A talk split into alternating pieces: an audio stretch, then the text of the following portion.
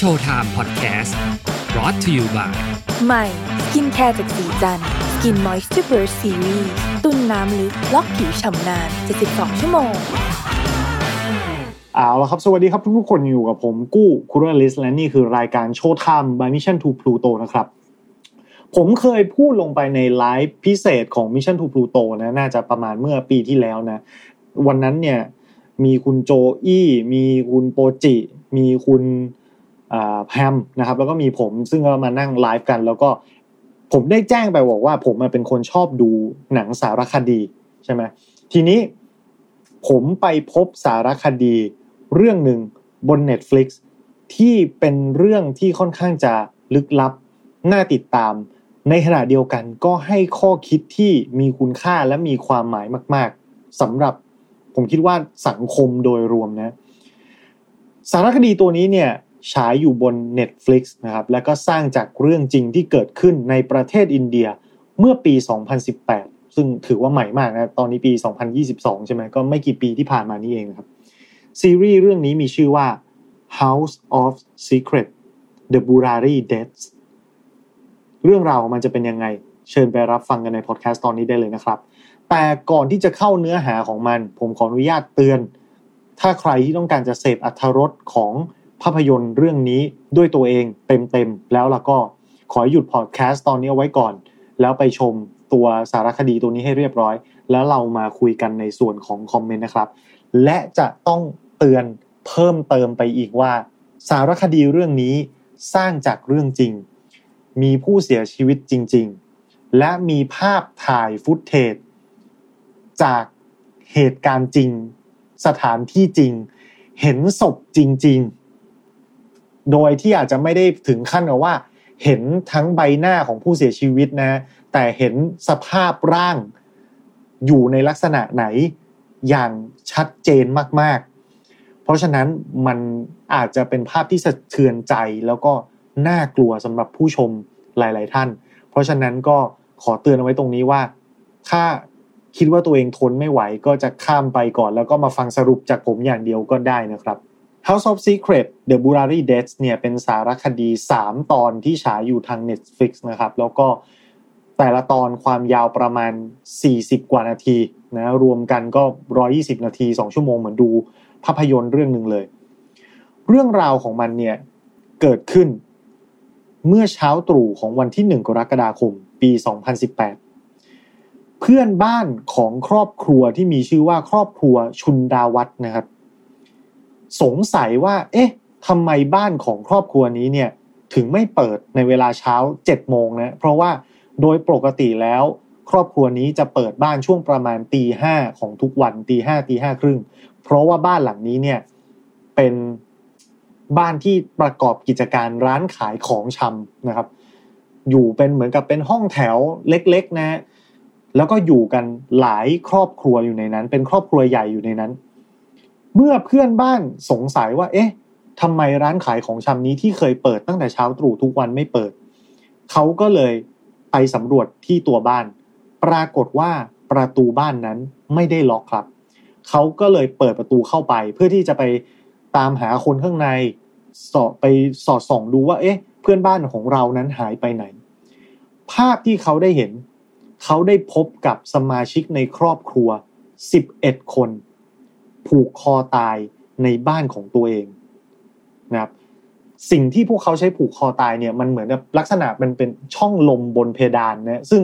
เพดานเนี่ยถูกเจาะเพดานปูนเพดานอิฐนี่แหละถูกเจาะเป็นวงรี แล้วก็มีตะแกรงเหล็กเหมือนกับเจาะเอาปูนออกแต่เห็นตะแกรงเหล็กอยู่ข้างใน ซี่ตะแกรงเหล็ก ซึ่งมันสามารถที่จะมองทะลุขึ้นไปดาดฟ้าของบ้านได้ มีแสงเข้ามาได้นะ เขาเจาะรูแบบนี้ไว้กลางบ้านทำไมที่ไม่แน่ใจเหมือนกันแต่คิดว่าน่าจะมีประโยชน์เรื่องแสงธรรมชาติ หรือไม่ก็ไว้ระบายอากาศได้ อะไรทำนองนั้น สภาพศพของผู้เสียชีวิตทั้งหมดเนี่ยมีลักษณะของการผูกคอตาย และมีความสูงจากพื้นน้อยมากนะหลาย ๆ ศพมีลักษณะยืนนะครับ คือเราไม่เห็นภาพชัดว่าเชือกที่ผูกลงมาที่คอเนี่ยมัน มีลักษณะเป็นแบบไหนนะ แต่ว่าตัวสารคดีเนี่ยจะถ่ายให้เห็นครึ่งร่างของร่างกายว่าขาของพวกเขาเนี่ยแทบจะยืนติดพื้นกันทุกคน สภาพมือและเท้าของพวกเขาถูกมัด มีผ้าปิดตา มีแต่ละคนถูกปิดปาก และมีสำลีอุดหู โดยศพที่มีลักษณะของการผูกคอตายนั้นน่ะมีทั้งหมด 10ศพและมีอีกหนึ่งศพที่อยู่ห่างออกไป เป็นศพเดียวที่นอนตายอยู่ที่พื้น สมาชิกในครอบครัวทั้ง 11 คนได้แก่ นารายานีเทวี เป็นคุณย่านะเป็นผู้อาวุโสสูงสุดของครอบครัวเป็นคุณย่าคุณยายอายุ 80 ปีปฏิภา เป็นพี่สาวคนโต และเป็นเป็นลูกสาวคนโตในบ้านของนารายานีนะครับ อายุ 57 ปี ภูวเนศน้องชายคนรอง มีอายุ 50 ปีลลิต น้องชายคนเล็ก มีอายุ 45 ปี สาวิตา สาวิตนางสาวิตานะครับ เป็นภรรยาของภูวเนศอายุ 48 ปี ทีน่าภรรยาของลลิตอายุ 42 ปีปริยังก้าเป็นลูกสาวคนเดียวของปฏิภาครับอายุ 33 ปี นิทูลูกสาวของภูวเนศอายุ 25 ปี โมนูลูกสาวของภูวเนศเป็นคนที่สองครับอายุ 23 ปีดรูป ลูกชายของภูวเนศอายุ 15 ปี และคนสุดท้ายสีวามเป็นลูกชายของลลิต เป็นลูกชายคนเดียวของลลิตอายุ 15 ปี ซีรีรวมแล้ว 11 คนด้วยกัน เป็นการเสียชีวิตทั้งครอบครัว โดยมีผู้รอดชีวิตเพียงหนึ่งเดียวครับ เป็นสุนัขที่พวกเขาเลี้ยงไว้ ชื่อว่าทอมมี่ ถูกล่ามไว้บนด่านฟ้าของตัวบ้าน สำหรับครอบครัวนี้นะครับ เพื่อนบ้านแล้วก็มิตรสหายทุกคนก็บอกว่า เป็นครอบครัวที่อบอุ่นน่ารักนะครับ พี่ชายคนกลางแล้วก็ภรรยาเนี่ยเปิดร้านขายของชำที่ชั้นหนึ่งของตัวบ้าน น้องชายคนเล็กทำโรงงานไม้อัด ซึ่งกิจการก็จัดว่าดีมีฐานะ เป็นครอบครัวที่มีฐานะประมาณหนึ่งก็เป็นชนชั้นกลางของอินเดีย และเหตุการณ์นี้ก็เกิดที่เมืองเดลี ซึ่งถือว่าเป็นเมืองใหญ่เมืองหลวงของประเทศอินเดียเช่นเดียวกัน ไม่ใช่ว่าอยู่ในชนบทห่างไกลนะครับ นี่เกิดในตัวเมือง เป็นย่านที่ค่อนข้างจะมีผู้คนอยู่หนาแน่น ลูกๆหลานๆของครอบครัวนี้เนี่ยก็ดูเป็นเด็กที่มีอนาคตไกลครับ มีหลานสาวคนหนึ่งชื่อทีน่านะครับ จบปริญญาโทด้านสังคมศาสตร์ ส่วนปริยังก้าก็เป็นผู้บริหารระดับสูงของบริษัทระหว่างประเทศ และเพิ่งจะจัดงานมั่นไปก่อนหน้านี้ไม่นานด้วยครับ จากรายชื่อของผู้เสียชีวิตทั้งหมดเราจะเห็นว่า ครอบครัวนี้มีสมาชิกทั้งหมด 11 คนด้วยกัน และแบ่งออกเป็น 3 ครอบครัวหลัก ซึ่งก็คือตัวครอบครัวของพี่สาวคนโต ซึ่งมีลูกสาวหนึ่งคน ครอบครัวของน้องชายคนกลางนะครับ ซึ่งมีลูก 3 คน แล้วก็ครอบครัวของน้องคนเล็ก ซึ่งมีลูก 1 คนทั้งหมดรวม 11 คน แต่คุณนารายานีซึ่งเป็นคุณย่าของครอบครัวเนี่ยไม่ได้มีลูกแค่นี้นะครับ เขามีลูกอีกสองคนเป็นชายหนึ่ง หญิงหนึ่งแต่ไม่ได้อยู่ร่วมกันในบ้านหลังนี้ เพราะฉะนั้นเขาทั้งสองไม่ได้เสียชีวิตครับ หลังจากมีการพบศพครับ แน่นอนด้วยธรรมชาติของเหตุการณ์แบบนี้นะมันสะเทือนขวัญมาก มันสร้างความสงสัยให้กับผู้คนจำนวนมากนะครับ เจ้าหน้าที่ก็รุดไปยังสถานที่เกิดเหตุ แต่ก็ช้ากว่าผู้คนที่มามุงรออยู่ถึง 5 และ 60 คนแล้วว่า เอ๊ะมันเกิดอะไรขึ้น เพราะว่าธรรมชาติของบ้านพวกเขาเนี่ย เป็นร้านขายของชำและเปิดในเวลาเช้าก็ทำให้มีลูกค้าเนี่ยมามุงมารอมาอออยู่ว่าเอ๊ะ ฉันเคยซื้อของร้านนี้ประจำเมื่อไหร่จะเปิด ก็มีคนมารออยู่ที่นั่นแล้ว หลายสิบคนด้วยกัน แต่หลังจากเหตุ แต่หลังจากเรื่องของเหตุการณ์นี้เนี่ยแพร่สะพัดไปครับ คนที่เกิดความสงสัยและเกิดความสนใจและเกิดความตื่นตระหนกตกใจว่า มันเกิดอะไรกันแน่เนี่ยก็เริ่มก่อตัวกันมากขึ้นมากขึ้น จน รวมกันแล้วหลายพันถึงหนึ่งหมื่นคนที่มามุงดูว่านี่มันเป็นเหตุสะเทือนขวัญอะไรกันครับ ในช่วงแรก ๆ ของการสืบสวนเนี่ยก็ได้สร้างความสงสัยให้กับเจ้าหน้าที่ตำรวจที่รับผิดชอบมากๆนะเจ้าหน้าที่ตำรวจในท้องที่ค่อนข้างจะมืดแปดด้านว่านี่มันเป็นเรื่องอะไร มันเกิดขึ้นได้ยังไง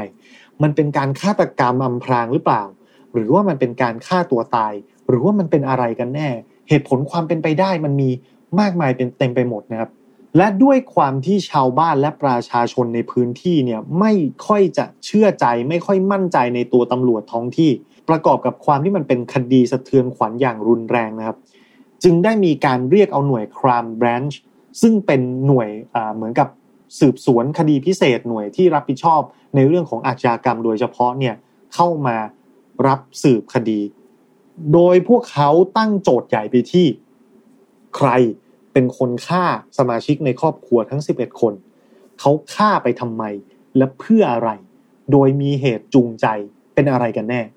ในตอนแรกของการสืบสวนครับตำรวจเชื่อว่ามันน่าจะเป็นคดีฆาตกรรมครับ เพราะว่าทุกคนที่เสียชีวิตนั้นเนี่ยมีลักษณะของการถูกมัดมือมัดปาก แล้วก็มีการจัดการศพในรูปแบบที่คิดว่าถ้าเป็นการฆ่าตัวตายทำไมถึงจัดการตัวเองแบบนั้นนะจะมา มัดมือมัดปากตัวเอง มัดเท้าตัวเองได้อย่างไรและทำอย่างนั้นทำไมนะครับ แต่ก็ยังไม่มีข้อสรุปที่ชัดเจนทำให้มีการเดาไปต่างๆ นานา ถึงกระทั่งขั้นที่ว่านักข่าวคนหนึ่งนะซึ่งอยู่ภายนอกตัวอาคารนะครับ แล้วก็ถ่ายภาพตัวบ้านหลังของผู้เสียชีวิตทั้ง 11 รายได้เนี่ย พวกเขาถ่ายไปที่ข้างบ้าน ด้านข้างของตัวบ้าน แล้วพบกับท่อ ซึ่ง ยื่นออกมาจากตัวอาคาร โดยไม่มีสาเหตุ การสืบสวนเนี่ยทำให้เราทราบว่าท่อเหล่านี้เนี่ยคือเป็นท่อที่ใช้ในการระบายอากาศ ซึ่งมันแปลกมากนะว่าทำไมถึงใช้ท่อเหล่านี้ ในการระบายอากาศทำไมไม่ทำหน้าต่างดีๆ มันจะง่ายกว่าไหมและที่สำคัญ ท่อที่โผล่ออกมานอกอาคารนั้น มีสิบเอ็ดท่อด้วยกัน ในสิบเอ็ดท่อนั้น เป็นท่อที่มีลักษณะยื่นออกมาตรงๆสี่ท่อ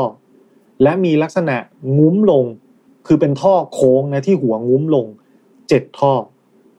ทั้งสองชนิดรวมกันเป็นจำนวนสิบเอ็ดท่อพอดี เท่ากับจำนวนคนตาย แล้วไม่เพียงเท่านั้นตำแหน่งการวางของท่อทั้ง 11 ยังลับไม้คล้ายคลึง แทบจะตรงกับตำแหน่งของผู้เสียชีวิตในบ้านเลยครับ อย่างที่แจ้งไปนะว่า ผู้เสียชีวิตในบ้านเนี่ยจะมีกลุ่มใหญ่ 10 คน ซึ่งเสียชีวิตจากการแขวนคอกลางบ้านรวมกัน และมีคุณย่าของตระกูล ซึ่งเสียชีวิตในห้องนอน ในสภาพนอนอยู่เพียงตัวคนเดียว ท่อนั้นก็วางเลเยอร์เหมือนกันเลย แต่จากการสืบสวนครับ หลักฐานและเบาะแสก็ค่อยๆ เพิ่มพูนขึ้นมาจนเรา พอจะได้เห็นภาพที่มันชัดเจนขึ้นว่ามันเกิดอะไรขึ้น เบาะแสแรกที่เจ้าหน้าที่ตรวจพบก็คือกล้องวงจรปิด ซึ่งตั้งอยู่ฝั่งตรงข้ามของบ้านของผู้เสียชีวิตทำให้เจ้าหน้าที่เนี่ยมีภาพฟุตเทจจำนวนมากนะในการย้อนหลังดูว่า ณวันเกิดเหตุ มีใครบุคคลภายนอกที่ไหน สามารถที่จะเข้าออกตัวบ้านได้หรือเปล่า และก็มีเรื่องที่น่าตกใจเกิดขึ้นครับ นั่นก็คือไม่เพียงแต่เราไม่พบบุคคลภายนอกแปลกประหลาด คนใดนะคนแปลกหน้าที่ไหนที่เข้าไปในตัวบ้าน แต่เรายังพบว่าสมาชิกในครอบครัวเนี่ยเป็นผู้ตระเตรียมอุปกรณ์ที่ทำให้พวกเขาเสียชีวิตด้วย นั่นก็คือมีการซื้อและขนย้ายเก้าอี้ที่ใช้ในการยืนก่อนที่จะแขวนคอตัวเองมา มีการซื้อมาใหม่ แล้วก็นำเข้ามาในบ้าน รวมไปถึงการนำสายไฟจากชั้นล่างของตัวบ้าน ที่ใช้ในการมัดมือมัดเท้าขึ้นไปบนตัวบ้านด้วย เมื่อข้อเท็จจริงปรากฏเป็นเช่นนี้ครับ เจ้าหน้าที่ก็เลยตัดสินใจได้ว่า คดีนี้เนี่ยดูท่าจะไม่ใช่การฆาตกรรมแล้วนะไม่น่าจะใช้ฝีไม่น่าจะใช่ฝีมือของคนนอกที่เข้านอกออกในตัวบ้านได้ ถ้าเช่นนั้นก็น่าจะเป็นการฆาตกรรมที่เกิดขึ้น โดยสมาชิกของคนในครอบครัวเองหรือเปล่า สภาพพื้นที่ที่มีการฆ่าตัวตายเนี่ย ของผู้เสียชีวิตอยู่ทั้งหมด เหมือนจะมีการประกอบพิธีอะไร แปลกๆบางอย่าง มีเศษซากของการเผาวัตถุบางอย่างเป็นขี้เถ้า อยู่ในเหมือนกับถังถังขยะที่เอาไว้สำหรับใส่ขี้เถ้าอยู่ในตัวบ้าน และหลักฐานสำคัญที่สุดที่ทางเจ้าหน้าที่หามาได้ นั่นก็คือไดอารี่ 11 เล่มครับไดอารี่ 11 เล่มนี้เป็นพยานหลักฐานสำคัญที่สุดของคดี เพราะมันเริ่มบันทึกมาตั้งแต่ปี 2007 ก่อนวันเกิดเหตุในปี 2018 เลยทีเดียว ในบันทึกของไดอารี่เล่มสุดท้ายหน้าสุดท้ายนะครับ เจ้าหน้าที่พบว่ามีการเขียนรายละเอียดเกี่ยวกับพิธีบาทบูชา ว่าทุกคนจะต้องทำตัวเหมือนรากต้นไทรย้อยลงมาจากตัวต้น พิธีต้องทำเจ็ดวัน ห้ามมีใครรบกวน ถ้ามีแขกมาเยี่ยมเยียนระหว่างนั้นจะต้องเริ่มนับหนึ่งใหม่ ทุกคนจะต้องถูกปิดหูปิดตาให้หมด ใช้แสงในการประกอบพิธีให้น้อยที่สุด ปล่อยจิตใจให้ว่างเปล่า จินตนาการว่าต้นไม้กำลังโอบรัดตัวเรา และพิธีนี้จะช่วยล้างบาปให้พวกเขา สมุดไดอารี่นี้ครับ เขียนทุกวัน และทุกเช้าสมาชิกในครอบครัวจะต้องมาอ่าน เพื่อรับคำสั่งว่าตัวเองจะต้องปฏิบัติอะไรบ้างในวันนั้น ซึ่งลงรายละเอียด สูงมากนะครับไปถึงการใช้ชีวิตประจำวันว่าจะต้องปฏิบัติตัวอย่างไร และเรื่องที่น่าสนใจที่สุดก็คือ ทั้งวิธีการเขียนและภาษาที่ใช้เขียน เหมือนกับว่ามีบุคคลคนที่ 12 ของครอบครัว มาเขียนสั่งให้เขาทำอะไรสักอย่างมากกว่า นั่นก็ทำให้เกิดความสงสัยว่า เอ๊ะ แล้วคนคนนั้นเป็นใครกันนะ โดยปกติแล้วครอบครัวขยายแบบนี้ในอินเดียนะครับ หรือแม้กระทั่งประเทศไทยหรือครอบครัวคนจีนเองก็ตามเนี่ย เวลาเราอยู่ด้วยกันเป็นครอบครัวครอบครัวใหญ่ ก็มักจะมีหัวหน้าครอบครัวอยู่คนหนึ่ง ซึ่งปกติเนี่ยก็จะทำหน้าที่ในการออกคำสั่งแสดงความคิดเห็นหรือว่าโน้มน้าวจิตใจคนอื่น ๆ ได้ว่าเออเวลาคนคนนี้พูดอะไรมา เราจะต้องเชื่อต้องฟังนะครับ ซึ่งโดยปกติจะเป็นหน้าที่ของพ่อใหญ่ของครอบครัว หรือในที่นี้ก็คือชายที่มีชื่อว่าโพปาน เป็นสามีของคุณย่านารายานี แต่เขาเสียชีวิตไปในปี 2006 ซึ่งหลังจากนั้น สภาวะในครอบครัวนี้ก็เกิดการเขาเรียกว่าสับสนกันว่าใครกันจะมาเป็นผู้นำครอบครัวคนต่อไปครับ และสุดท้ายคนที่ได้รับตำแหน่งนี้ก็คือลลิต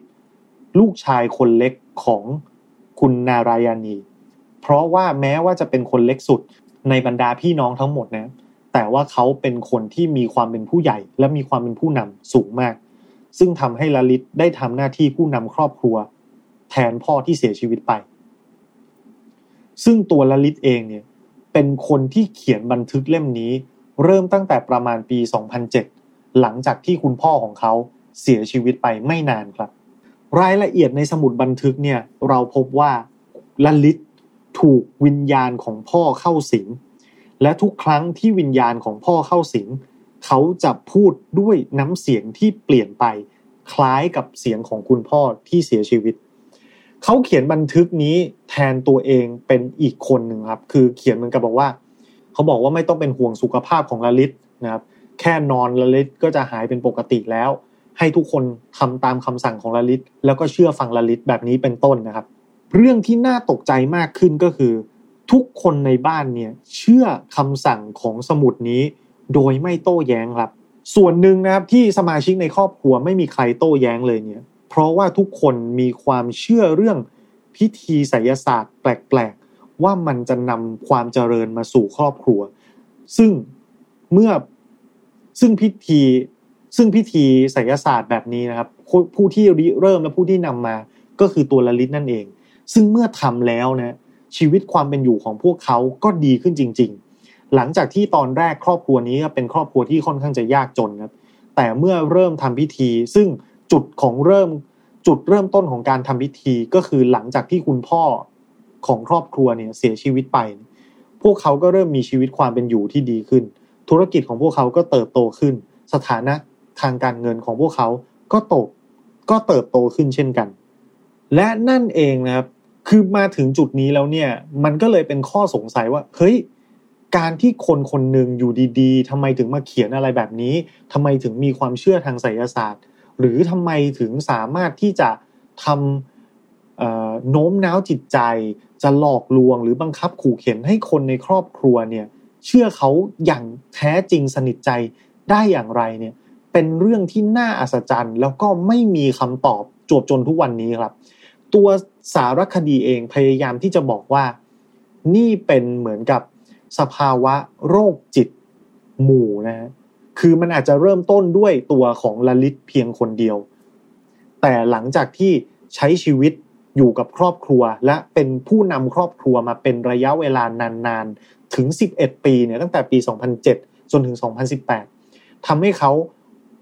ครอบคลุมครอบงำความคิดของสมาชิกของคนในบ้านได้ อย่างค่อนข้างจะร้อยเปอร์เซ็นต์เนี่ยไม่ว่าเขาจะพูดเขาจะทำอะไร ทุกคนก็เห็นดีเห็นคล้อยตามไปด้วยทั้งหมด และถามว่าสาเหตุของการเกิดสภาวะทางจิตที่ผิดปกติของตัวลลิตนั้นเป็นเช่นไรเนี่ยไม่มีใครหาสาเหตุ ไม่มีใครรู้สาเหตุที่แท้จริงครับ แต่มีการพูดเอาไว้ในตัวสารคดีว่า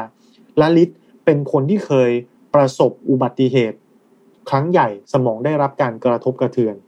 เคยถูก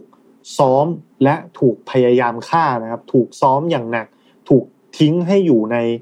โกดังแล้วก็จุดไฟเผาให้เขาตายนะตั้งใจจะให้ตายให้เสียชีวิต แต่ก็ไม่เสีย เป็นไปได้หรือไม่ว่าความเจ็บปวดบอบช้ำทางกายใจ ตั้งแต่อดีต ตั้งแต่การประสบอุบัติเหตุได้รับการกระทบกระเทือนทางสมองอย่างรุนแรง การถูกทำร้ายและถูกเกือบฆาตกรรมจนเสียชีวิต การสูญเสียคุณพ่อ ซึ่งเป็นผู้นำของครอบครัว และเป็นที่พึ่งพิงให้กับเขามาตลอด สาเหตุเหล่านี้จะเป็นไปได้หรือไม่ที่จะขมวดรวมกัน จนทำให้ลลิตเนี่ยเกิดเกิดสภาวะผิดปกติทางจิตนะครับเขาว่ากันว่าหลังจากที่เขาผ่านเหตุการณ์อุบัติเหตุของเขามาแล้วเนี่ยลลิตไม่ยอมพูดอยู่เป็นเวลาเป็นปีนะครับ เขาไม่ยอมพูดเขาพูดไม่ได้นะแต่ ไม่ว่าจะพิสูจน์ทางหลักฐานทางวิทยาศาสตร์อย่างไร คุณหมอมาให้ความเห็นก็บอกว่า เอ้ยไอเหตุการณ์ที่เขาประสบมาเนี่ย มันแทบจะไม่มีความเป็นไปได้เลยว่าทำให้เขาพูดไม่ได้นะครับ แต่สุดท้ายเขาน่าจะเลือกไม่พูดเองมากกว่า แต่ณวันที่เขาเริ่มพูด ขณะระหว่างสวดมนต์ประกอบพิธีกรรม ซึ่งตัวเองเป็นคนนำมาเข้าสู่ครอบครัวเนี่ยเขาเหมือนกับหลับตาสวดพร้อมกับสมาชิกในครอบครัว และ เปล่งเสียงออกมาหลังจากที่ตัวเองไม่ได้พูดมาเป็นปีทำให้พวกเขาทำให้สมาชิกในครอบครัวเนี่ยมองเรื่องนี้เป็นเรื่องกฤษดาพินิหารนะครับ ว่าเฮ้ยคุณคุณพ่อละลิตคุณอาละลิตของเราเนี่ย เป็นผู้มีบุญญาธิการ เป็นผู้มีอิทธิฤทธิ์อำนาจอะไรพิเศษนะจนทำให้ สมาชิกในครอบครัวเนี่ยเกิดความเลื่อมใส และกลายเป็นลัทธิขนาดย่อยๆ ขนาดย่อมๆหนึ่งอันเลยทีเดียว มีข้อสังเกตจากตัวสารคดีครับว่า มันจะสำหรับการเป็นเจ้าลัทธิเนี่ยเวลาเรามีการก่อตั้งลัทธิขึ้นมา ตัวเจ้าลัทธิจะต้องมีการแสดงอิทธิฤทธิปาฏิหาริย์ในรูปแบบใดรูปแบบหนึ่ง เพื่อที่จะทำให้ผู้คล้อยตามทั้งหมดเนี่ย หลงเชื่อได้ว่านี่คือสิ่งที่เกิดขึ้นจริง และตัวผู้นำลัทธิของเราเนี่ยเป็นของจริงสำหรับสำหรับลาลิตเองก็คือเหตุการณ์นี้นั่นเองนะฮะโดยสรุปก็คือครอบครัวนี้เนี่ยรับสารรับข้อมูลทั้งหมดจากตัวสมุดบันทึกตัวนี้ และมีการลงรายละเอียดเกี่ยวกับการฆาตกรรม ลงรายละเอียดเกี่ยวกับวิธีการที่จะทำเวลาที่จะทำวิธีที่จะทำเอาไว้อย่างละเอียด และเรื่องที่น่าตกใจก็คือในสมุดบอกเอาไว้ว่า ผู้ที่ประกอบพิธีกรรมนี้จะไม่ตาย เพราะว่าพ่อของเขาจะกลับมา ร่วมพิธีด้วย และจะทำให้พวกเขารอดชีวิต ซึ่งนั่นไม่ใช่เรื่องที่เกิดขึ้นจริงครับ อย่างไรก็ตาม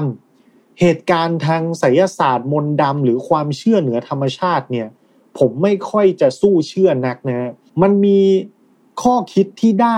จากเรื่องนี้ ซึ่งนำเสนอโดยตัวละครผู้เชี่ยวชาญต่างๆ ในสารคดี เพราะว่าเหตุการณ์แบบนี้เนี่ยมันได้รับการบอกเล่าผ่านผู้ที่เกี่ยวข้องหลาย ๆ ส่วน ไม่ว่าจะเป็นเพื่อนฝูงมิสหายของครอบครัว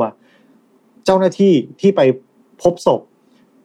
เจ้าหน้าที่ที่รับผิดชอบในการสืบคดีในหลายระดับนะไม่ว่าจะเป็นคุณหมอชนสูตรเจ้าหน้าที่ใน ท้องที่รวมไปถึงเจ้าหน้าที่ระดับสูงของครามแบรนช์นะครับรวมไปถึงนักจิตวิทยา รวมไปถึงนักจิตวิทยาและนักข่าวที่รายงานเรื่องนี้ซึ่งเป็นข่าวใหญ่โตของประเทศอินเดียเนี่ยแต่ละคนให้ความเห็นต่างกรรมต่างวาระกัน แล้วนำมาขมวดกันได้อย่าง ผมมองว่ามีนัยยะ สิ่งที่ผมอยากจะให้ทุกคนได้จากเรื่องนี้เนี่ยนอกจากเรื่องความสยองขวัญหรือเรื่องไสยศาสตร์หรือเรื่องน่าติดตาม ผู้นักคิดทั้งหมดในเรื่องทิ้งเอาไว้สามประเด็นก็คือหนึ่งคำว่าศรัทธาและความหลงผิดเนี่ยเส้นแบ่งมันอยู่ตรงไหน อะไรที่เราจะเลือกได้ว่านี่คือความเชื่อ อันนี้คือสิ่งที่ทำได้ อันนี้คือสิ่งที่ไม่ผิด มันอาจจะถูกต้องหรือไม่ถูกใจหรือไม่ก็อีกเรื่อง แต่อะไรคือเส้นแบ่งว่า นี่คืองมงายแล้ว นี่คืออันตรายแล้ว จุดหลงผิดมันอยู่ตรงไหน แล้วใครจะเป็นคนบอกได้ และถ้าเราอยู่ในสถานการณ์นั้น เราจะสามารถเตือนตัวเองได้หรือไม่ว่า เส้นทางที่เรากำลังดำเนินไปอยู่ มันผิดขนาดไหน หรือว่าเราจะสามารถที่จะกลับตัวกลับใจได้ด้วยตัวเองหรือเปล่า มีใครสักคนไหมในครอบครัวที่สามารถจะดึงเรากลับมา หรือว่าเราสามารถที่จะช่วยคนใกล้ตัวให้ออกจากสถานการณ์เหล่านี้ได้หรือไม่นะครับสอง การนำเสนอข่าวอย่างใส่สีตีไข่ เรื่องนี้อย่างที่ผมแจ้งไปว่ามันเป็นคดีสะเทือนขวัญ แล้วก็เป็นที่โด่งดังมากในประเทศอินเดีย สื่อหลายสำนักก็มีการประโคมข่าวเล่นข่าวกันอย่างรุนแรงมีรายการประเภทว่าพาผู้ชมไปเยือนสถานที่จริงทำเป็นเรียลลิตี้ทำเป็นเกมโชว์ทอล์กโชว์อะไรต่างๆ ซึ่งมันดูแล้ว ผิดกาลเทศะหรือไม่ ให้เกียรติญาติครอบครัวผู้เสียชีวิตหรือไม่ หรือให้เกียรติคนตายหรือไม่ การนำเสนอข่าวในลักษณะนี้ ในบ้านเราก็มีความใกล้เคียงกันนะครับ บางคดีที่ผมอาจจะไม่จำเป็นต้องพูดว่ามันคือคดีอะไรนะก็มีการทำให้รูปคดีเนี่ย มันผิดเพี้ยนไปไหมคนติดตามเรื่องในลักษณะว่ามันกลายเป็นความบันเทิง จนลืมไปว่า เรื่องจริงแล้วมีผู้เสียชีวิต มีคนตายจำนวนมาก และการนำเสนอมันควรจะเป็นเรื่องเซนซิทีฟไหมโดยเฉพาะอย่างยิ่ง ถ้ามันเป็นคดีที่เกี่ยวข้องกับสภาพสภาวะจิตใจที่ไม่ปกติ ซึ่งนั่นนำมาสู่ข้อคิดข้อที่ 3 ก็คือ ปัญหาด้านสุขภาพจิตที่ไม่ยอมพูดถึงในที่สาธารณะ อันนี้เป็นปัญหาที่ผมมองว่าก็ใกล้เคียงกับสังคมไทยนะครับ ถึงแม้ว่าสังคมไทยเองเนี่ยจะเริ่มมีการยอมรับแล้วก็พูดกันอย่างกว้างขวางมากขึ้นว่า ค่านิยมของคำว่า การที่เราไปพบจิตแพทย์ แปลว่าเราป่วย แปลว่าเราเป็นคนบ้าเราเป็นโรคจิตเนี่ย มันไม่เป็นเช่นนั้นเสมอไปนะ มนุษย์เองได้ต้องการได้รับการเยียวยาทางร่างกายเมื่อตัวเองเจ็บป่วย เขาก็ต้องได้รับการเยียวยาทางจิตใจเช่นกัน ซึ่งการเยียวยาทางจิตใจนี้ทำได้ในหลายระดับหลายรูปแบบ ถ้าอยู่ในมือแพทย์ที่มีความรู้ที่เชี่ยวชาญ เขาสามารถวินิจฉัยได้ว่า อันนี้คือระดับที่ เป็นอันตราย หรือว่าเป็นโรคที่จะต้องมีการเข้ารับการบำบัดรักษา หรือว่าได้รับยา หรือว่าเราเป็นความเครียด หรือว่าเราต้องการใครสักคนที่จะอยู่ด้วยแล้วพูดคุยกับเรา มันมีรายละเอียด มันมีดีเทลหลายอย่างจำนวนมาก ซึ่งมันไม่ใช่แค่ว่า ถ้าคุณไปพบจิตแพทย์ คุณคือคนบ้านะ มันมันรวมไปถึงสะท้อนถึงลักษณะสังคมที่เราอยู่ในปัจจุบันนี้ว่า เราเกื้อกูลกันแค่ไหน เราให้อภัยแค่ไหน เราเข้าใจเรามีความเข้าอกเข้าใจกันมากน้อยแค่ไหนด้วย ซึ่งนั่นก็เป็นข้อคิดที่สำคัญมากที่มันอาจจะป้องกันโศกนาฏกรรมในลักษณะนี้ที่จะเกิดขึ้นกับบ้านเราก็ได้นะครับ วันนี้ขอบคุณสำหรับการติดตามแล้วพบกันใหม่ในคราวหน้าสำหรับวันนี้ สวัสดีครับ Showtime Podcast present by ศรีจันทร์ Skin Moisture Burst Series ตุนน้ำลึกล็อกผิวฉ่ำนาน72 ชั่วโมง